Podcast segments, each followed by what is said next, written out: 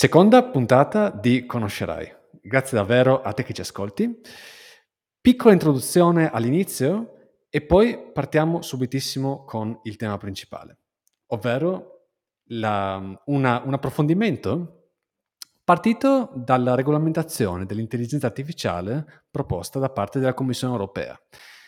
E qui ci siamo accorti che è davvero l'occasione perfetta per capire qual è il problema che si vorrebbe risolvere con questa regolamentazione. Quali sono i rischi dell'intelligenza artificiale, voluti e involontari? E quindi parleremo anche di discriminazione, da qui ovviamente il titolo della, il titolo della puntata, e cercheremo anche di capire perché è necessario avere una normativa in merito e quali sono i problemi ovviamente da risolvere se vogliamo regolamentare. Ovviamente, qua in Penso Dunque Realizzo Diamo spazio agli esperti per farci capire meglio la realtà che ci circonda. E oggi abbiamo con noi i nostri due esperti, che adesso presento, eh, Alessandro Fabris. Ciao Alessandro. Ciao, ciao a tutti. Eh, Ale è un dottorando in intelligenza artificiale e etica presso l'Università degli Studi di Padova e Andrea Gasparin. Ciao Andrea. Ciao, ciao a tutti dottorando in, in ingegneria industriale e dell'informazione presso l'Università degli Studi di Trieste. Allora, ricordo a chi è in live che abbiamo la chat, quindi se avete qualsiasi domanda o commento, opinione, scrivetecela in chat e abbiamo qua con voi, assieme a voi, gli esperti che possono rispondere. Tra le altre cose, a fine puntata terremo aperto un canale, un, un microfono aperto con cui potete salire sul palcoscenico e ehm, appunto discutere con i nostri esperti. Vi aspettiamo. Se invece siete in differita, ci state ascoltando su Spotify o YouTube o altre piattaforme, vi ricordo che potete sempre trovarci su Instagram e Telegram e in più abbiamo anche un Google Form in descrizione se volete lasciarci un feedback anonimo, non si sa mai, eh, siamo sempre pronti ad ascoltarvi in, in qualsiasi momento. Ok, fatta l'introduzione, eh, Ale, Andrea, partiamo. Allora, abbiamo già in realtà introdotto un po' i concetti dell'intelligenza artificiale nella prima puntata del podcast eh, per te che ci ascolti, ti consiglio di andarla a recuperare su, uh, sulle varie piattaforme. Ora però, appunto, parliamo dei rischi dell'intelligenza artificiale.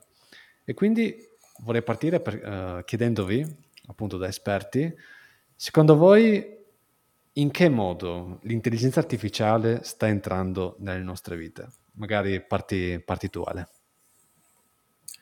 Beh, eh, in tanti modi diversi. Um, forse dovendone dire uno, che è quello uno che ci tange tutti quanti è tutti quelli che chiamerei sistemi di accesso all'informazione. Quindi io mi immagino degli utenti eh, qui sotto, qua sopra una sfilza di contenuti che è impossibile visualizzare tutti perché sono una marea e in mezzo ci sono delle piattaforme che mediano il nostro accesso a questi contenuti eh, tipo Google, Amazon, Facebook, TikTok. E, ecco, questo a me sembra un modo estremamente tangibile di eh, raccontare l'intelligenza artificiale in azione nelle nostre vite, perché queste sono tutte piattaforme che si basano su intelligenza artificiale.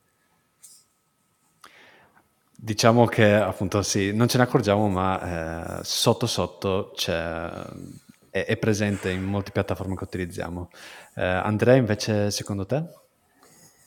Ma eh, non è solo sotto sotto, insomma, è abbastanza, eh, come dire, abbastanza immediata. No, se noi scorriamo sui nostri smartphone a sinistra ci sono dei suggerimenti di contenuti a cui possiamo essere interessati. Come faccio a saperlo Google? Eh, esattamente con un'intelligenza artificiale. Mm, sta iniziando ad essere utilizzata anche su quasi tutti gli altri um, ambiti uh, della vita quotidiana, le automobili, non solo la guida automatica, ma anche tut- molti sistemi di controllo, uh, gli elettrodomestici, è utilizzata in ambito sanitario, in parte del mondo è, è utilizzata anche nel sistema giudiziario, eh, nel sistema militare ovviamente. Quindi in realtà è, è quello che è, è, più presente di quello che è l'automobile, no? Eh, tutti noi le, le automobili le utilizziamo e ormai sono ambiente. La differenza è che con le AI probabilmente è ancora più presente, però ce ne accorgiamo molto meno delle automobili.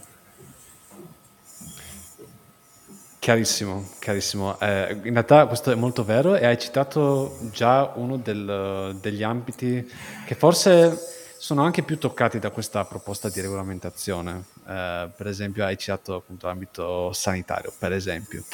Ma appunto entrando um, nel tema, in questa regolamentazione europea, proposta ovviamente, che troverete in descrizione tra l'altro, a voi che ci ascoltate, sono uh, descritti degli esempi di um, AI ad alto rischio, intelligenza artificiale ad alto rischio.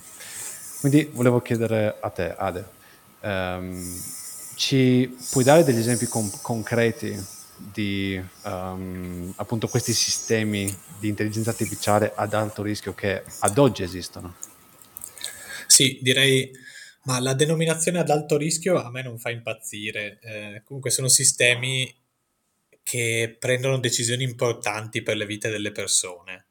Eh, un esempio sono eh, i sistemi che assistono le decisioni in ambito giudiziario, ovvero, volendola riassumere con una, eh, una vignetta, potrebbe immaginarci il robot giudice, poi non è così perché sono, support- sono a supporto della decisione del giudice, però, per esempio, ecco, negli Stati Uniti ha fatto molto scalpore questo sistema eh, denominato Compass, che si è visto, beh, che innanzitutto, che cos'è? Eh, Compass ehm, serve ad aiutare i giudici a decidere chi può avere la libertà su cauzione e chi no, chi va eh, detenuto in carcere preventivamente perché c'è il rischio che, eh, che sia recidivo, per esempio, che commetta un reato più volte. E come funziona Compass? Come tanti algoritmi ha una serie di input e un output e gli input sono dati su queste persone, eh, per esempio eh, il numero di, di, arresti precedenti eh, o l'età, perché anche l'età è chiaramente correlata alla probabilità di commettere crimini. Da giovani probabilmente è più energici in, in molti ambiti, anche in questo.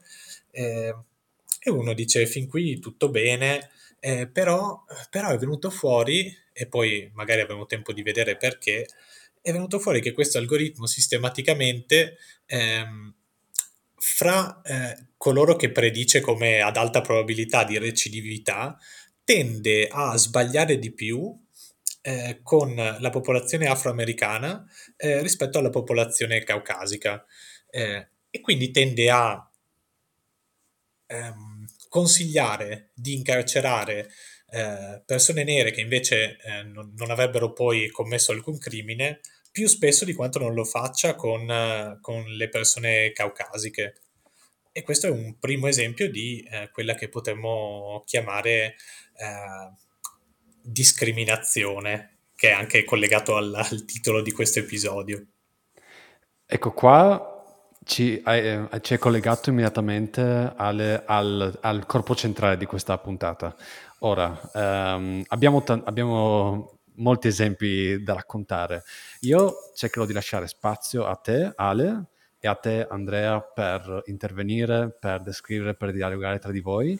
Io cercherò di fare un po' l'avvocato del diavolo. Se c'è qualcosa che non capisco o che chi ci ascolta non capisce, cercherò di blo- bloccarvi e eh, appunto di, di, cercare di spiegare in una maniera più concreta possibile. Ehm, quindi Ale, hai citato appunto di, una di queste applicazioni che potenzialmente possono prendere decisioni importanti per la vita delle persone. Quindi, di nuovo, eh, ti vorrei chiedere, cosa può andare storto dal punto di vista etico, quando un'intelligenza artificiale prende decisioni importanti per la vita delle persone. Ci puoi dare degli esempi? Eh, beh, può, la, la, cosa fondamentale che può andare storta è, è, è sbagliare eh, nella previsione, per, per, fare un esempio. E, e sai, finché stiamo parlando di... Eh, sai, raccomandazioni su YouTube, uno dice, vabbè, poco male, mi ha raccomandato un video che non mi interessava. Ma nel momento in cui la decisione è eh, tu puoi avere la libertà su cauzione e tu no, e, e beh, qui entriamo in un terreno molto delicato.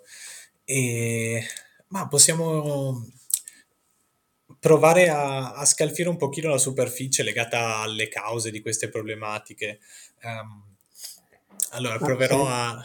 Se posso, Ale? Sì, vai, vai, certo. Um, un punto che mi, mi, è fatto venire in mente in questo momento um, è che affidarsi a questi sistemi vuol dire affidarsi a una probabilità.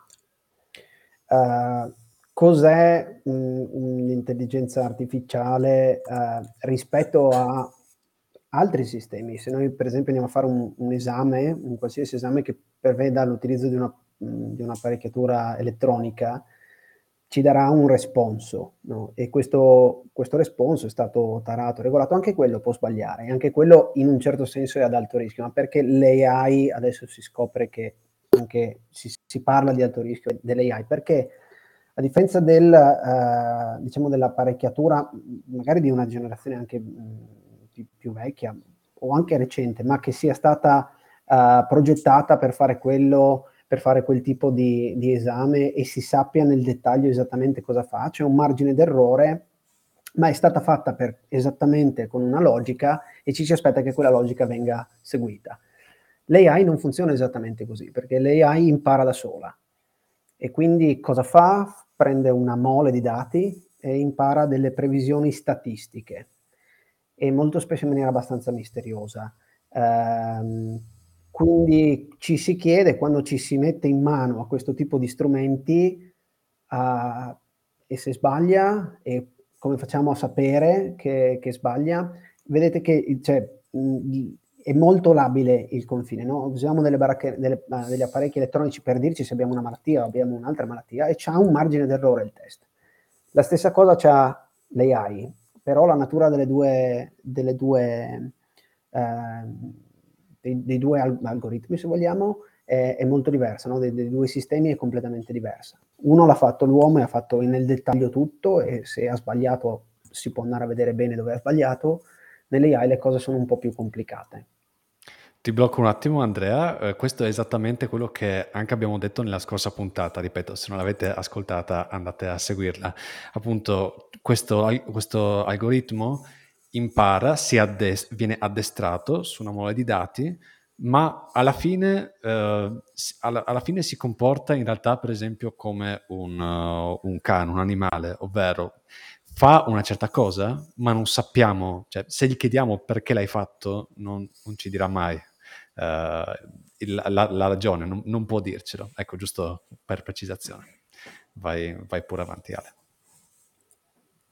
Sì, ehm, ecco, per esempio, noi prendiamo, eh, collegandomi a quello che diceva Andrea, una eh, mole di dati legata a ehm, eh, precedenti eh, persone che hanno un loro storico ehm, di appunto recidività, di crimini commessi e quindi abbiamo una serie di input su queste persone, noi vogliamo predire se commetteranno poi un crimine in futuro e alleniamo il nostro algoritmo con i dati in nostro possesso. Ora sembra molto ragionevole dire, caspita, di tutte queste feature che abbiamo, di queste variabili che possiamo mettere in gioco, eh, il numero di crimini commessi in passato sembra una di quelle più sensate, perché eh, se proviamo a pensarci un attimo non, non ce ne saranno tante altre. Eh, ecco, però eh, noi in realtà basta pensarci un attimo, non abbiamo i dati sui crimini commessi dalle persone, abbiamo i dati sui loro arresti. E l'arresto e il crimine sono due cose abbastanza diverse. C'è di mezzo, per esempio, l'intervento della polizia. Eh, negli Stati Uniti succede abbastanza sistematicamente che la polizia tende a pattugliare i quartieri più poveri, che tendono ad essere a maggioranza afroamericana, e e quindi un arresto per una persona eh, caucasica non è la stessa cosa di un arresto per un afroamericano, perché un afroamericano può trovarsi eh, arrestato, segnalato, magari anche per questioni più futili. E quindi se eh, la nostra intelligenza artificiale apprende da sola che questa feature è importante per il rischio di commettere un crimine, perché oggettivamente è una delle più importanti, eh, e se è vero anche che eh, la popolazione eh, afroamericana tende ad avere un, ehm, in media un numero di crimini pregressi più alto, finirà anche per avere una previsione di rischio di recidività più alta.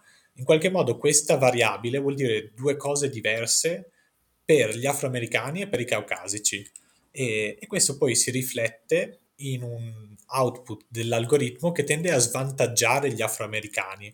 Quindi si tratta di discriminazione in questo senso, è sottile perché il, l'algoritmo è cieco in teoria rispetto all'etnia. Noi non è che gli diciamo questo è, eh, questa è una persona caucasica questa è una persona afroamericana, però può trovare delle correlazioni eh, nei dati e apprenderle anche contro la nostra volontà.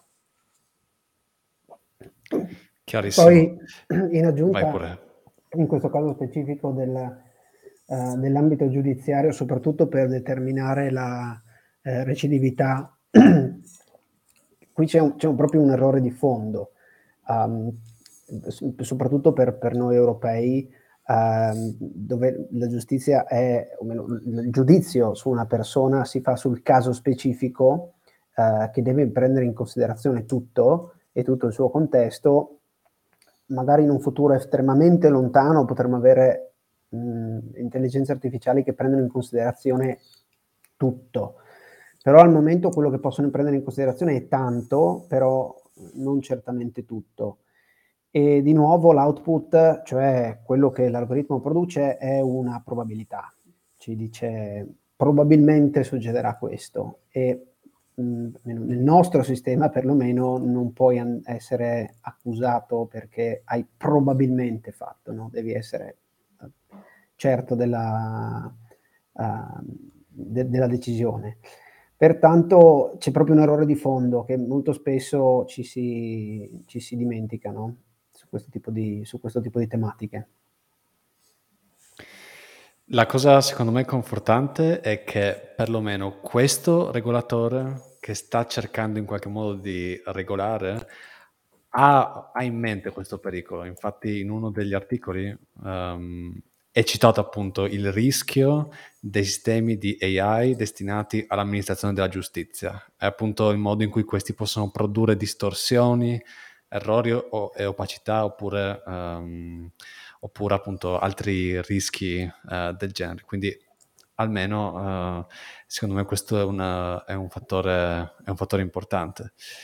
E poi magari un'altra, un'altra domanda, Ale. Um, hai detto che um, questo algoritmo di Compass del sistema giudiziario USA eh, appunto dà del, dei suggerimenti, diciamo. Quindi però alla fine la decisione non viene presa dall'intelligenza artificiale, c'è qualcun altro che uh, decide appunto.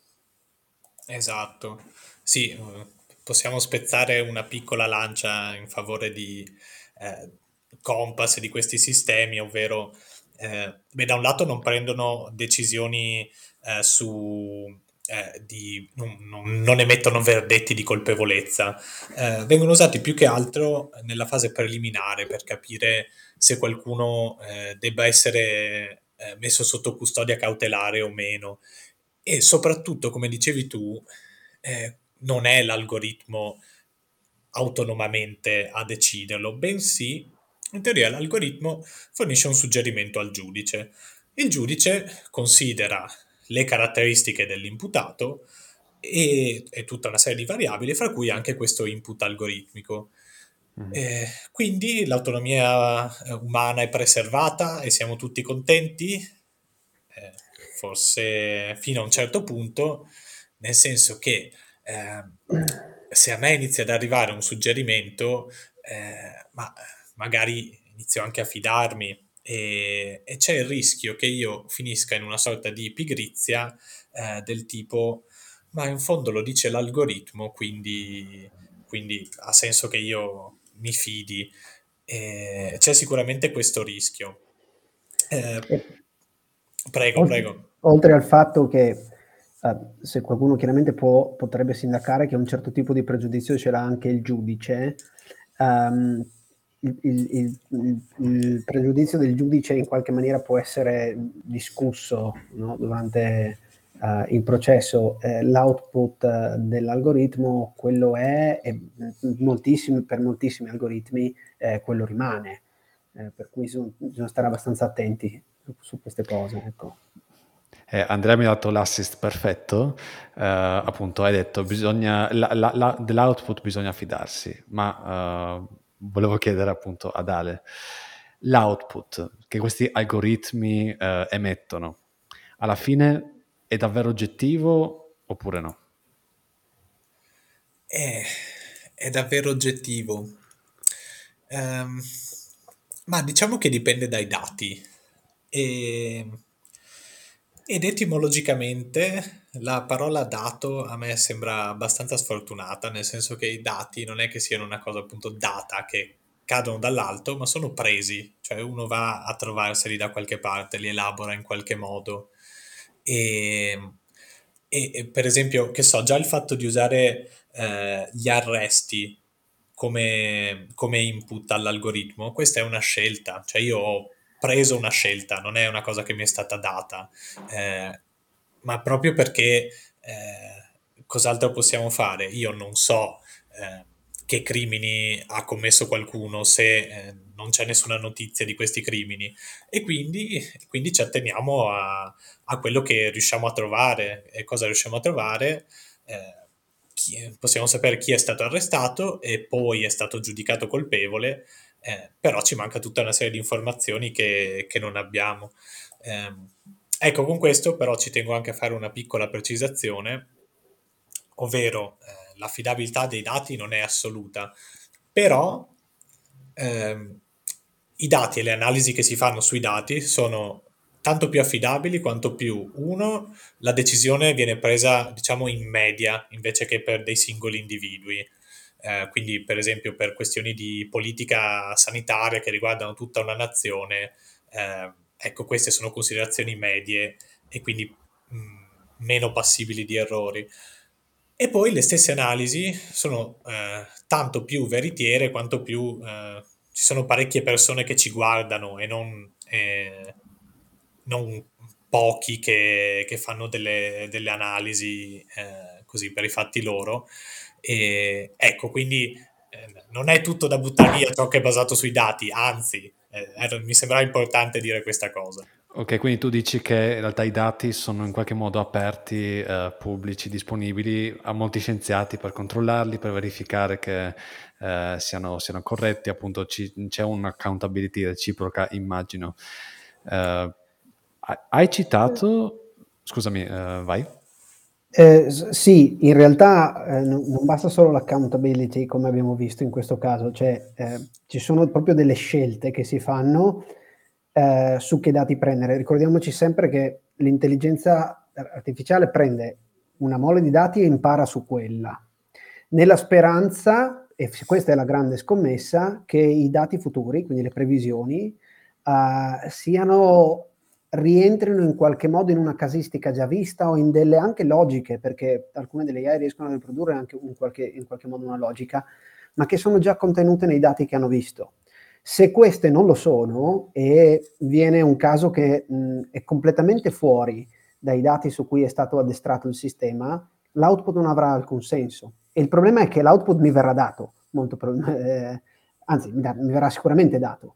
Uh, quindi io avrò una previsione però sarà ehm, completamente campata in aria. Per, per capirci, se deve uh, discriminare l'algoritmo uh, se delle immagini sono cani o gatti, e lì si addestra con cani o gatti, nel momento in cui arriverà un topo non avrà idea di che cosa dire, mi dirà che è un cane o un gatto.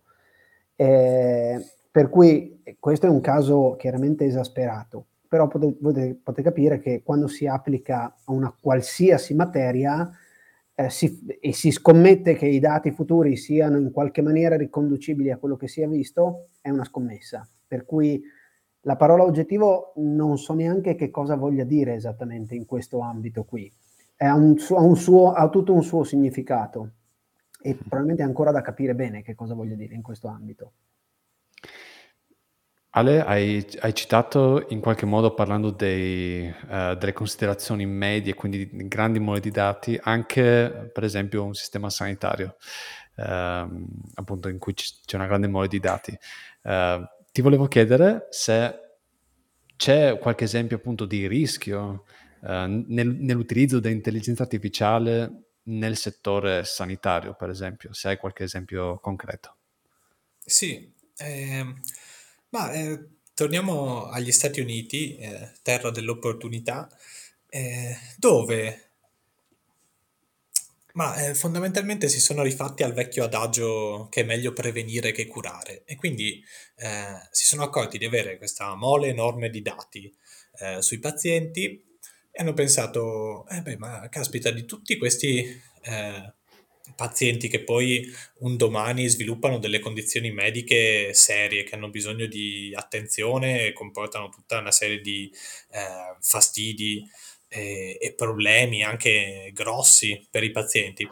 Ecco, invece che eh, far arrivare i pazienti a quel punto lì, non siamo forse in grado di dire prendiamo la cartella medica dei nostri pazienti, la diamo in pasto a un algoritmo e questo algoritmo ci dice questo paziente è molto probabile che di qui a due anni sviluppi una data condizione. Quindi consigliamogli degli esami di screening di modo da eh, intercettare questa condizione prima che si verifichi. E qui, eh, beh, bellissimo, eh, è un'applicazione assolutamente lodevole di intelligenza artificiale, se non che eh, il diavolo sta sempre nei dettagli e come si fa a capire se qualcuno ha sviluppato una condizione medica eh, importante? Perché qui potremmo parlare di gente che ha subito un'operazione chirurgica complicatissima, altri che sono dovuti stare in ospedale un anno, uh, qualcun altro che mm, è dipendente da dei farmaci costosissimi che gli arrivano dalla Svizzera. Eh, sono tre condizioni molto diverse, si fa fatica a dare a tutte e tre un'unica etichetta. E gli sviluppatori di questo algoritmo hanno pensato, ma eh, il minimo comune denominatore di queste tre persone è eh, la loro spesa medica. Hanno avuto tutti una spesa medica importante. E, e allora si è deciso di usare la spesa medica come etichetta per allenare l'algoritmo. E questo eh, va bene, ma eh, ci stiamo dimenticando qualcosa, che fra eh, le mie condizioni mediche e la mia spesa medica c'è di mezzo eh, la mia disponibilità economica. Quindi se io sono ricco, benissimo, la freccia passa via dritta. Se io sono povero, la freccia si blocca perché eh, se non ho i soldi e non ho un'assicurazione medica, io mi tengo la mia condizione medica terribile. Scusa una cosa, Ale, sì, hai citato prego, prego. Eh, le, le, etichette per addestrare l'intelligenza artificiale. Puoi spiegare meglio eh, cosa, cosa, si intende, cosa sono queste etichette? Sì, eh, eh ma nell'esempio eh, che faceva Andrea eh, di riconoscere so, un'immagine di un cane da una di un gatto, noi per allenare un'intelligenza artificiale a fare questa cosa dobbiamo fornirgli noi delle immagini di cani e di gatti opportunamente etichettate. Eh, poi non serve che ci sia scritto cane e gatto nell'etichetta, deve esserci solo scritto quali sono le immagini che corrispondono a un concetto, concetto A e concetto B. Eh, quindi dobbiamo etichettarle tutte in maniera corretta. Ok, è come se fosse un tag eh, su Instagram, cioè sì. so, tramonto, esatto. eccetera. Okay. Corretto. Sì, è proprio quello. E quello e... che fa l'intelligenza artificiale, solo aggiungo, nella fase di addestramento cerca di, sapendo quali sono i cani, quali sono i gatti, perché gli è stato detto, cerca di fare delle previsioni su quello che lui gli abbiamo detto essere cani e gatti per sbagliare il meno possibile e cercherà di produrre delle previsioni che sono fedeli a quello che gli è stato detto. Le applicazioni esatto. future sono un'immagine che non ha mai visto, eh, però questo adesso non c'è più, eh, non siamo più in fase di addestramento in cui ha il tag e il tag deve trovarlo lui. Okay, non, più, okay. non, può più sapere se ha fatto giusto o ha fatto sbagliato, ecco, è quello che dobbiamo sperare che lui abbia fatto. Ok, quindi l'addestramento accade una volta sola, finito l'addestramento, e poi appunto, come dicevi tu Ale, ci sono questi tag, ho interrotto la tua storia, ci sono questi sì. tag, questi, queste etichette, eh, in particolare nel sistema sanitario americano, basati sulle spese mediche di una certa operazione, per esempio. Poi, eh, ma poi come, come va a finire?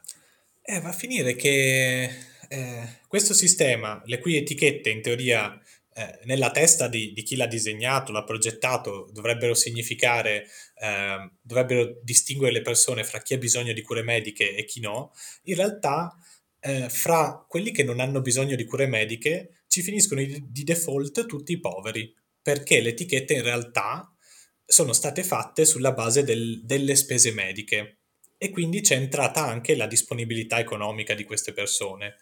Quindi questo cosa vuol dire all'atto pratico? Eh, questo è successo in fase di allenamento, poi in fase di eh, test, cioè nel momento in cui in realtà questo sistema lo metti nel mondo reale, inizi a fare predizioni sulle persone, eh, finisce che se noi gli diamo in input dei dati di una persona che magari sta per sviluppare una condizione medica critica, eh, però ha una disponibilità economica ridotta, l'algoritmo c'è il rischio che eh, si confonda e pensi, dico pensi, ma eh, insomma passatemela, non è che pensa, eh, ah ok, disponibilità economica ridotta uguale spese mediche infime uguale a posto, tu non hai bisogno di screening.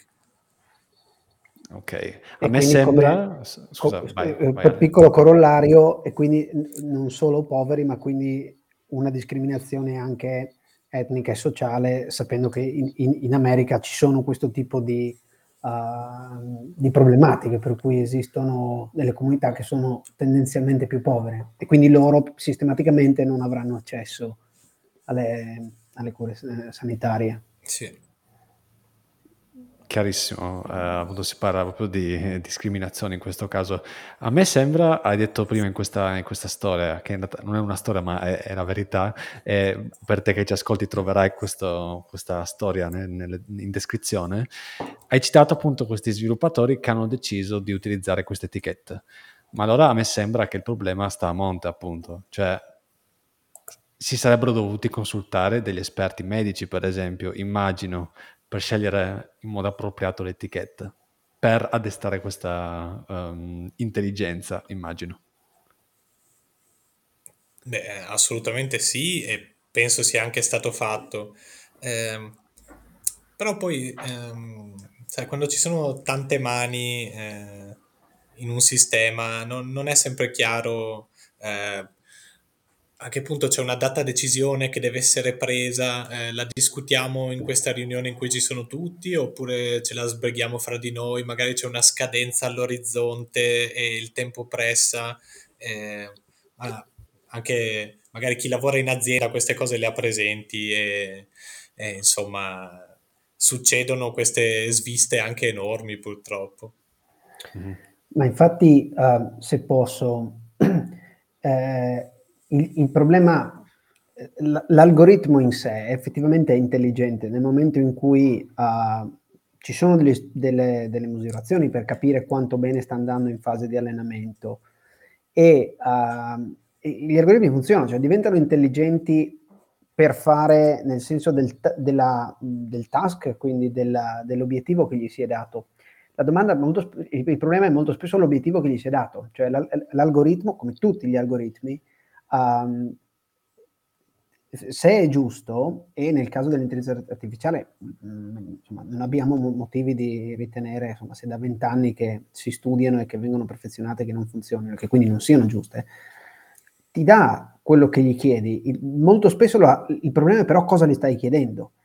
E, e questo caso qui è, è lampante, no? gli, si è dato, gli, gli, si è chiesto di fare una previsione eh, dove lo si è educato dicendogli che certe cose eh, si chiamavano in un certo modo e certe altre cose si chiamavano in un, certo, in, in un certo altro modo e lui ha imparato esattamente quello che gli è stato chiesto di imparare. E poi se non era quello che noi intendavamo scoprire, eh, questo è tutto un altro discorso. Per cui questo è un altro aspetto molto, molto complicato. Allora, eh, e qui secondo me si aggancia perfettamente anche il titolo che abbiamo dato a questa puntata, discriminare senza discriminare, perché tu qui hai detto, Andrea, in questo caso l'obiettivo magari era sbagliato. Appunto, ehm, questo algoritmo che da come ne parlate sembra che sia quasi una, una perso- un, un, bambino che impara e cresce, però appunto sono in realtà, eh, dietro appunto sono formule, sono, è, è codice alla fine, eh, appunto fa quello che gli si dice, come chi, chiunque abbia programmato sa che il codice fa esattamente quello che tu gli, gli dici di fare. Ehm, però, però ehm, da quello che ho capito, ci sono anche casi in cui noi insegniamo di proposito certi errori, cioè discriminia- discriminiamo volontariamente um, in, in, qualche caso. Eh, di nuovo, Ale, um, hai esempi concreti da condividere, condividere, con chi ci ascolta in base a questo? Ma eh, diciamo che questa domanda a me fa venire in mente ehm, situazioni mi fa venire in mente, eh, in fondo, come racconterei questo problema in generale, che eh, l'intelligenza artificiale prende dai dati. I dati sono lo specchio della società. Se la società ha dei problemi, l'algoritmo eh, se li tira dentro. Eh, problemi quali possono essere? Um, ad esempio, ci sono algoritmi che servono a fare screening dei curricula. Eh, quindi in un'applicazione di risorse umane in cui abbiamo una posizione aperta, tutta una serie di candidati che arrivano e noi non riusciamo a intervistarli tutti, quindi serve una scrematura iniziale e eh, perché no, proviamo a farla fare a un algoritmo. Questa è una cosa che ha provato a fare Amazon, ad esempio, e qualche anno fa è venuto fuori che questo loro tool interno, a cui tu dai in pasto un curriculum e la descrizione di una posizione e il tool eh, ti dà i, ti restituisce quelli che in teoria sono i candidati più preparati. Eh, ecco, si è visto che questo tool aveva un notevole problema, eh, ovvero che tendeva eh, sistematicamente a sfavorire le donne, eh, che proprio ehm, trovava parole collegate al, alle donne. Metti, eh, qualcuno è stato presidente del, del um, club di scacchi femminile e si vedeva proprio che se tu toglievi femminile, lo score di questo curriculum andava su. Eh, come aveva fatto ad apprendere eh, tutto ciò l'algoritmo?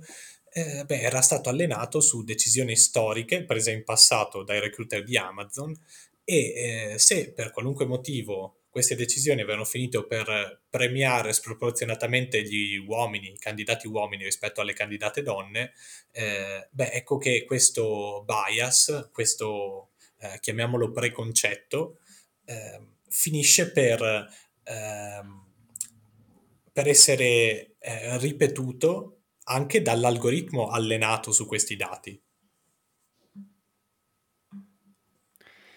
Um, Guarda, eh, la cosa la cosa più interessante secondo me, uhm, è che non solo, ehm, voi esperti avete notato queste queste problematiche, in realtà anche Amazon, ma anche uno dei regolatori che sta cercando di regolamentare, cioè la commissione, si è accorta di queste cose, ovvero che, uhm, utilizzare sistemi di intelligenza artificiale nel settore dell'occupazione potrebbe appunto portare un impatto sul futuro professionale e prospettive di carriera di, uh, di una persona. Quindi credo che perico- cioè l- l- l- il rischio sia, sia conosciuto in, qual- in, qualche modo. Um, però appunto il, poi, il, il, il, problema resta. Poi eh, magari adesso stiamo marcando... Eh, rischio in accezione negativa, ma rischio vuol dire che può andare bene, può andare male e la soglia è molto molto molto um, molto sottile tra far andare le cose bene e le cose, le cose male. Uh, nel caso uh, che, che, ha appena citato Alessandro, eh, è chiaro, gli si è dato proprio da imparare l'errore, cioè sì, eh, l'errore stava nei, in coloro che, sono, che hanno che erano le risorse umane di Amazon, e quello che gli si è chiesto all'algoritmo è di imparare a decidere come loro. E eh, semplicemente l'algoritmo replicherà quello, punto. Facciamo un caso, per esempio, la concessione del credito, che può essere un, un, un, esempio dove si può spiegare velo- molto velocemente come le cose possono andare bene o le cose possono andare male. Allora, se li si insegna al netto di tutti i dati, eh, cioè supponiamo di avere uh, questo enorme dataset dove abbiamo un sacco di informazioni su un'azienda o una persona, dobbiamo concedere un mutuo, um, con tantissime informazioni, però noi gli diciamo che deve concedere il, il mutuo in un caso quando nei, nei, dati scopriamo che poi questa persona, eh, poi statisticamente una persona che in quella condizione eccetera eccetera avrà un certo reddito dopo un certo tempo, oppure se il commesso o il responsabile scusa, della banca decide di, uh, di dargli il mutuo o meno. E, basta semplicemente cambiare un, un output uh, e le cose vanno in, in, maniera completamente diversa. Per cui rischio è, è, una parola giusta perché le cose possono andare male, possono, ma possono anche andare bene. Quindi mh, bisogna porsi il problema, si possono utilizzare questi algoritmi, uh, bisogna utilizzarli con, con, con criterio e con, con, una piccola variazione sul tema, come abbiamo appena, come ho appena spiegato, è facile andare in una direzione o, o nell'altra. Sì, prima parlavamo di automobili, no? E c'è un'analogia, eh, secondo me, molto chiarificatrice da questo punto di vista. Eh, cioè, eh, l'automobile, eh, oggi l'intelligenza artificiale è un po' come l'automobile a inizio secolo, la, la, grande novità, bellissima, può fare un sacco di cose belle, però piano piano ci siamo resi conto che ci serve la cintura di sicurezza eh, o gli airbag, queste cose qui.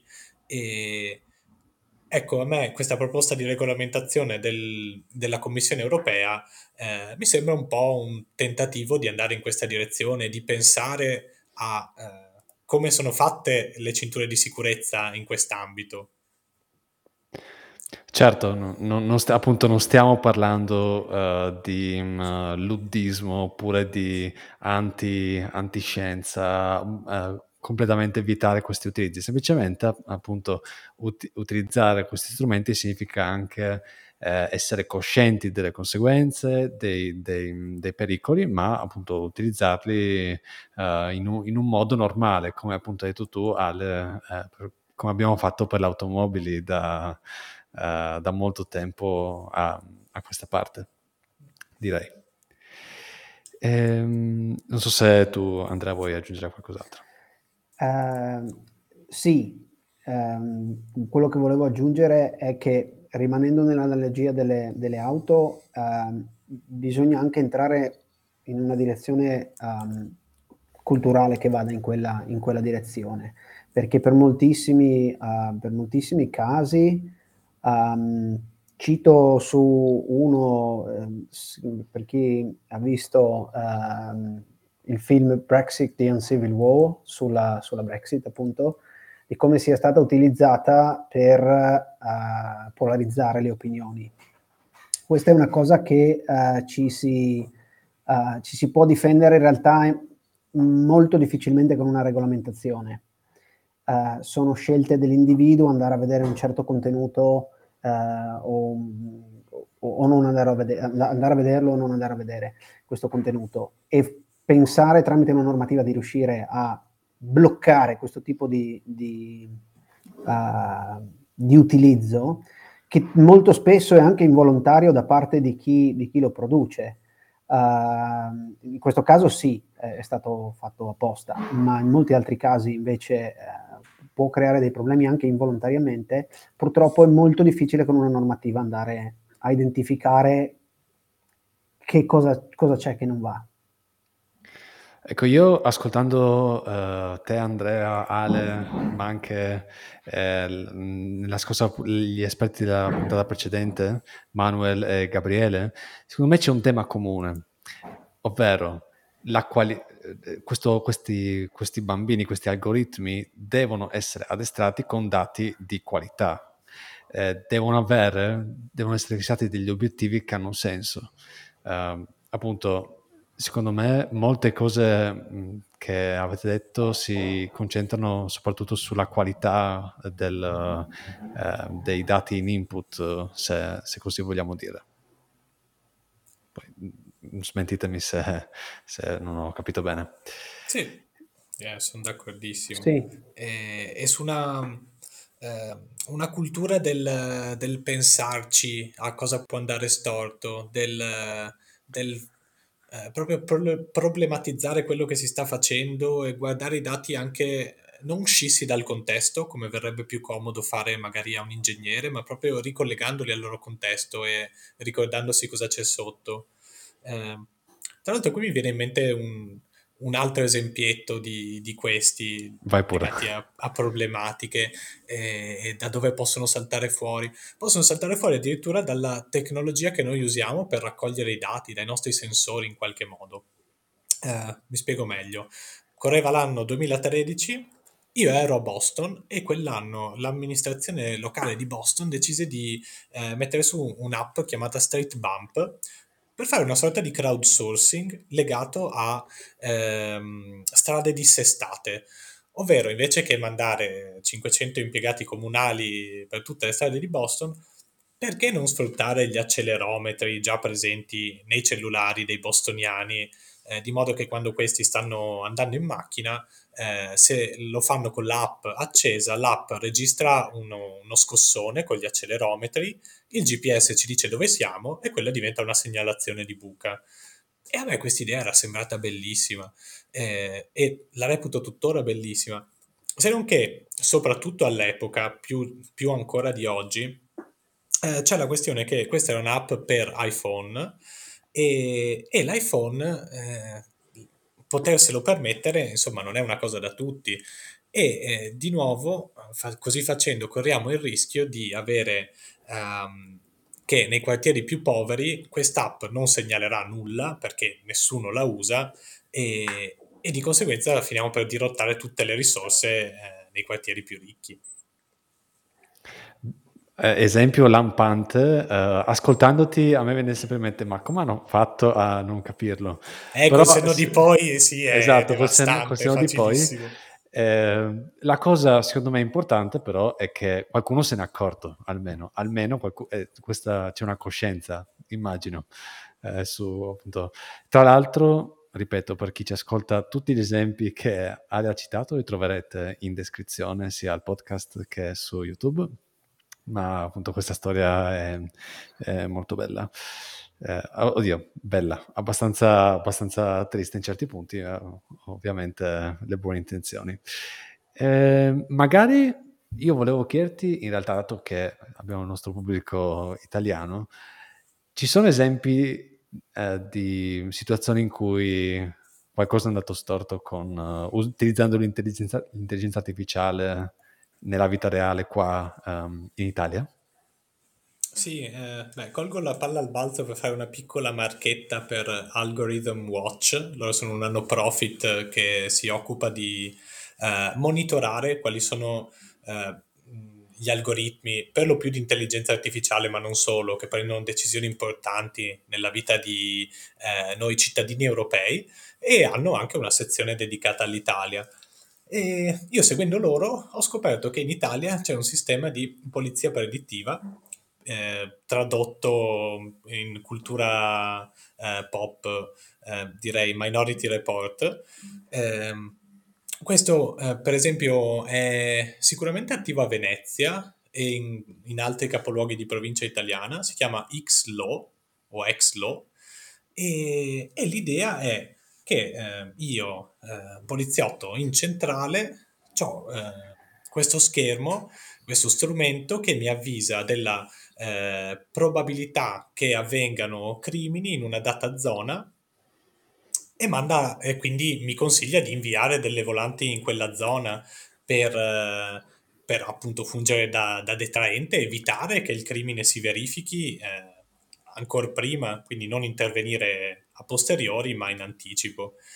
E ecco, questo si porta dietro eh, delle sue problematiche, eh, per esempio legate al fatto che se io mando la polizia sempre negli stessi posti, che è un po' come dicevamo prima per l'esempio americano, così a naso tenderanno a essere sempre i quartieri un po' più poveri, eh, e, continuo a, a, notare delle cose lì, a trovare effettivamente delle infrazioni che poi io inserisco nel mio sistema, diventano, ecco qui c'è un riallenamento del, dell'algoritmo, l'algoritmo ogni tot va ricalibrato. E se io nel ricalibrarlo uso questi dati ehm, che sono figli di eh, appunto quello che l'algoritmo mi aveva detto in precedenza, in qualche modo finisco per creare dei feedback, eh, dei circoli viziosi in cui eh, l'algoritmo dice una cosa e in qualche misura continua a prenderci e ecco, e finiamo per concentrare le pattuglie tutte in un dato posto. Ora, eh, di questo io non sono sicuro perché sull'operato di Xlow non ci sono grandi notizie, eh, però che uno scenario di questo tipo sia possibile, ecco, eh, io temo di sì. La famosa self-selection, appunto. Eh, quindi questo rinforzo dell'algoritmo. Non so se tu, Andrea, volevi aggiungere qualcosa. Ma sì, eh, una, una, breve cosa.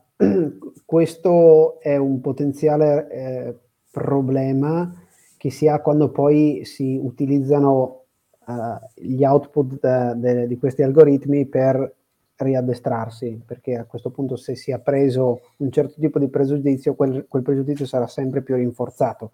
Banalmente, nel caso più semplice, ma un po' tutti gli esempi che abbiamo, che abbiamo fatto, ma quello più semplice è quello del, dei curricula eh, di Amazon.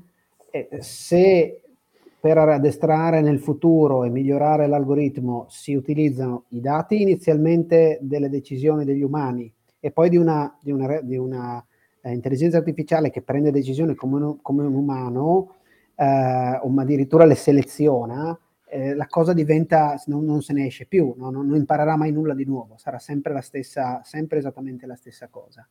Quindi questo è un problema, quello che ha appena citato Ale, che è applicabile più o meno a, a tantissimi casi. Assolutamente, quello che io ho sentito da, da, voi adesso appunto è questo involontario insegnamento degli errori che noi umani facciamo, mentre invece, da, anche da, quello, da come ho capito, teoricamente noi vogliamo appunto insegnare a un'intelligenza artificiale un, a fare meglio di noi, cioè a, a, a farci raggiungere un, una situazione ideale che adesso non c'è. Per esempio, quando hai parlato di curricula, um, Ale, a me viene benissimo in mente il, la disparità di genere nelle, nel, nei, ne, nelle persone che lavorano in ambiti STEM. E, è assolutamente vero che c'è una disparità, magari uh, quello che vorremmo idealmente è che si raggiungesse un 50-50 uh, eh, tra donne e uomini nella forza lavoro uh, del, delle professioni STEM, per esempio. Quindi magari a volte vogliamo insegnare qualcosa, cioè a comportarci meglio di noi e non a replicare appunto sì. le, le, discriminazioni che anche gli umani fanno. Sì, eh, si punta lì, no? E poi sulla strada, eh, si, mm, per, per, arrivarci, eh, ci sono anche cose, eh, altre cose da, a cui stare attenti. Per esempio, eh, sempre in quest'ambito, noi vogliamo che, eh, presi dei candidati che hanno la stessa preparazione, uomini e donne all'interno di questo pool vengano accettati con, con la stessa probabilità se restringiamo i nostri candidati ad un pool di candidati preparati. E appunto anche qui c'è il rischio che se invece nel nostro eh, insieme di allenamento, il nostro training set, eh, c'era qualche eh, bias, qualche imperfezione, eh, qualche appunto etichetta eh, figlia di decisioni eh, pregiudiziali, e beh, eh, l'algoritmo rischia di, di, non fare neanche questa cosa che, che, ho appena detto, quindi di cavarsela bene, di accettare allo stesso modo i candidati preparati uomini e donne, che è uno step ancora eh, precedente, più basilare di quello che potremmo chiamare quote rosa nel mondo STEM. Assolutamente. Um, non so se tu Andrea vuoi aggiungere qualcosa. Uh, no, una sola beh, piccola piccola postilla è che eh, qui c'è un altro problema enorme eh, che è, è la, l'assenza di dati. Se non ci sono, ehm, se in moltissimi, se in, in, quelle circostanze, magari per i curriculum è un po' diverso perché basterebbe togliere um, le, l'etichetta, però se, come ha detto Ale in precedenza, um, ci sono delle caratteristiche che potrebbero far uh, ricondurre a a una donna e si hanno pochissime donne nel training set, eh, abbiamo un problema perché eh, a quel punto come fai, come fai l'assegnazione cioè, paritaria? Andrà sempre comunque a privilegiare, a privilegiare, i maschi. Nel caso precedente, se non si hanno... Eh, parlava delle, delle, spese sanitarie, no? anche se quello fosse una metrica, però ovviamente non avrei mai dati di chi non spende e non, eh, non, non, non riuscirei mai a parare a, a scegliere perché ti manca proprio la materia prima che sono, che sono i dati.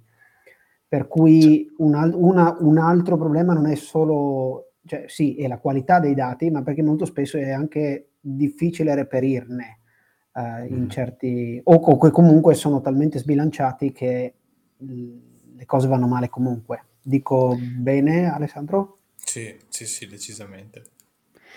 Allora, ehm, secondo me abbiamo già dato un'ottima uh, visuale su quali sono i rischi dell'intelligenza artificiale, appunto uh, il fatto che l'AI, l'AI, produce probabilità, la discriminazione, um, data da appunto obiettivi sbagliati magari, um, oppure l'insegnamento di errori umani che involontariamente trasmettiamo all'intelligenza artificiale eh, oppure appunto i, i rinforzi, il, rinforzo di questo pregiudizio eh, che si dà all'algoritmo.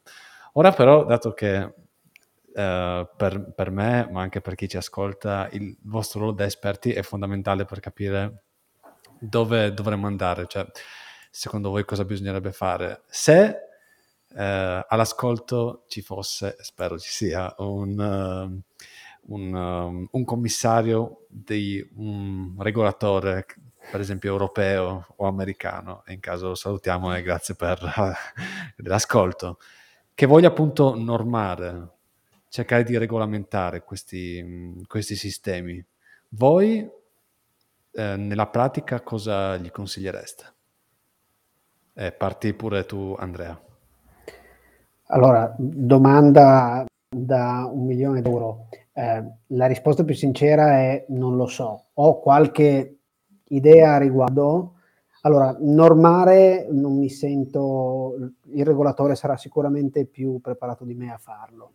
Però una cosa che probabilmente mh, esula da quella che è la normativa, ehm, ci sarebbero altre due cose da portare avanti. Certo, la regolamentazione che sarà all'inizio imperfetta, le cose non funzioneranno, stare molto attenti a tutte le cose che abbiamo detto prima, ma questo i regolatori lo sanno già. Um, quello che però si potrebbe fare di più è investire di più in informazione e cultura uh, per quello che riguarda l'intelligenza artificiale, perché uh, giusto ieri ero da mio nipote che ha un anno e qualcosa e lui è in grado, ero scioccato, è in grado di scorrere il cellulare e, e, mandare il video precedente al video successivo, è una cosa scioccante.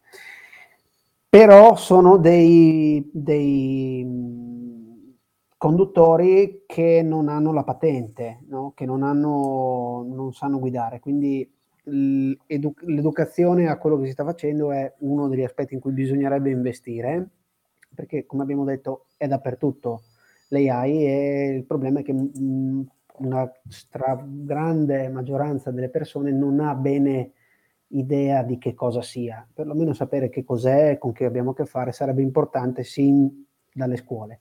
Due, investire in, di più in ricerca, soprattutto in quello che uh, fa Alessandro, cioè investire specialmente in Alessandro ovviamente, ma in tanti altri ricercatori che si occupano di andare a pescare questo tipo di, di, di problematiche. Quindi non solo l'AI per produrre algoritmi, ma investire molto nella ricerca uh, di quelle che possono essere le conseguenze di questi algoritmi. Queste sono i, le uniche cose che farei presente, perché dal punto di vista della regolamentazione è, è molto molto complesso, un regolatore saprebbe fare molto meglio di me sicuramente. Grazie mille Andrea. Eh, secondo te invece Ale cosa consiglieresti? Vabbè, appunto, um, io mi accodo ad Andrea nel dire il regolamentatore è ben più equipaggiato di me per, per regolamentare, appunto. Um, a me viene in mente qualcosa di tangenziale a quello che ha detto Andrea, legato a um, creare un ambiente fertile perché ci sia una cultura di questi temi, uh, una tendenza a chiedersi cosa può andare storto e cosa possiamo fare per evitarlo. Perché tutti questi problemi che, che vi ho raccontato, eh, a un certo punto qualcuno se ne è accorto e idealmente sono stati sistemati, però nel mentre eh, dei danni sono già stati fatti.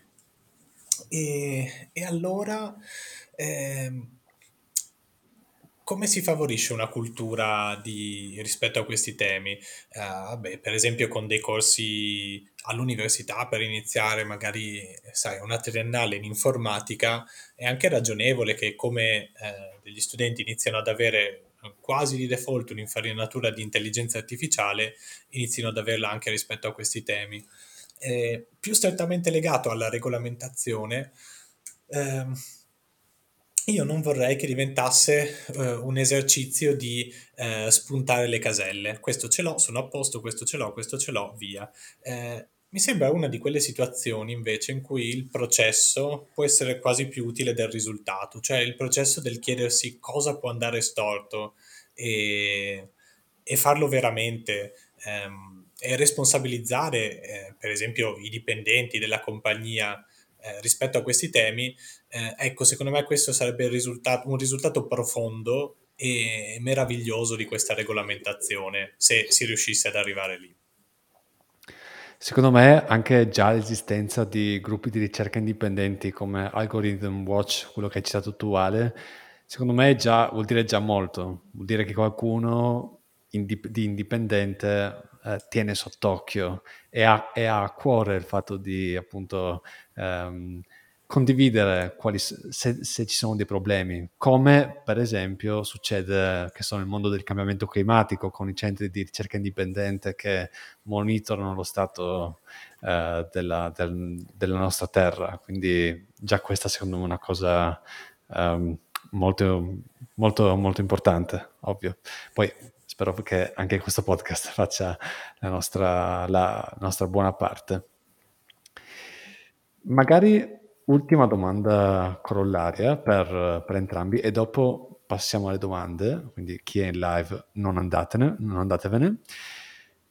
Secondo voi, magari parto con, con te Andrea, um, può abbiamo parlato di, appunto, di diffusione della, della, cultura dell'intelligenza artificiale, ma mh, nel caso una, una, normativa venisse attuata, approvata dai, dai, per esempio dal Parlamento europeo, secondo te um, risolveremmo già il problema oppure di nuovo non è abbastanza? La risposta è banalmente no, uh, perché per due motivi. Uh, primo, uh, la regolamentazione deve essere giusta e non è banale, uh, perché è la prima volta che ci si trova a regolamentare una cosa del genere, come penso sia stato il problema dei primi che hanno regolamentato il codice della strada, solo che il problema qui è molto, molto, molto più grosso, cioè è come se avessimo inventato il codice della strada con il traffico odierno. Eh, è vero, è molto positivo che si fanno cose, uh, però siamo lunghi, um, ci stiamo muovendo un po' tardino, insomma, stiamo già vedendo degli effetti. Eh, ovviamente eh, la normativa, ammesso che sia giusta, e già siamo in un'ipotesi molto ottimistica, uh, sarà magari giusta oggi, e, e andrà rivista molto molto velocemente, quindi il rischio è sempre di arrivare un po' tardi.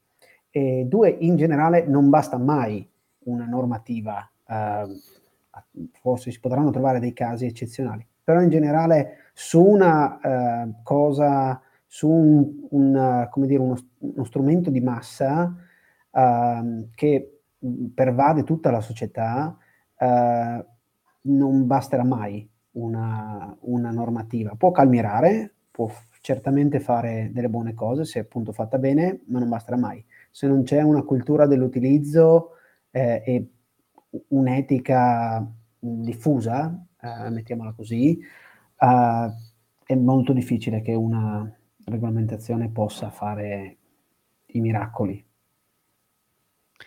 Grazie Andrea, non so, tu Ale vuoi aggiungere qualcosa?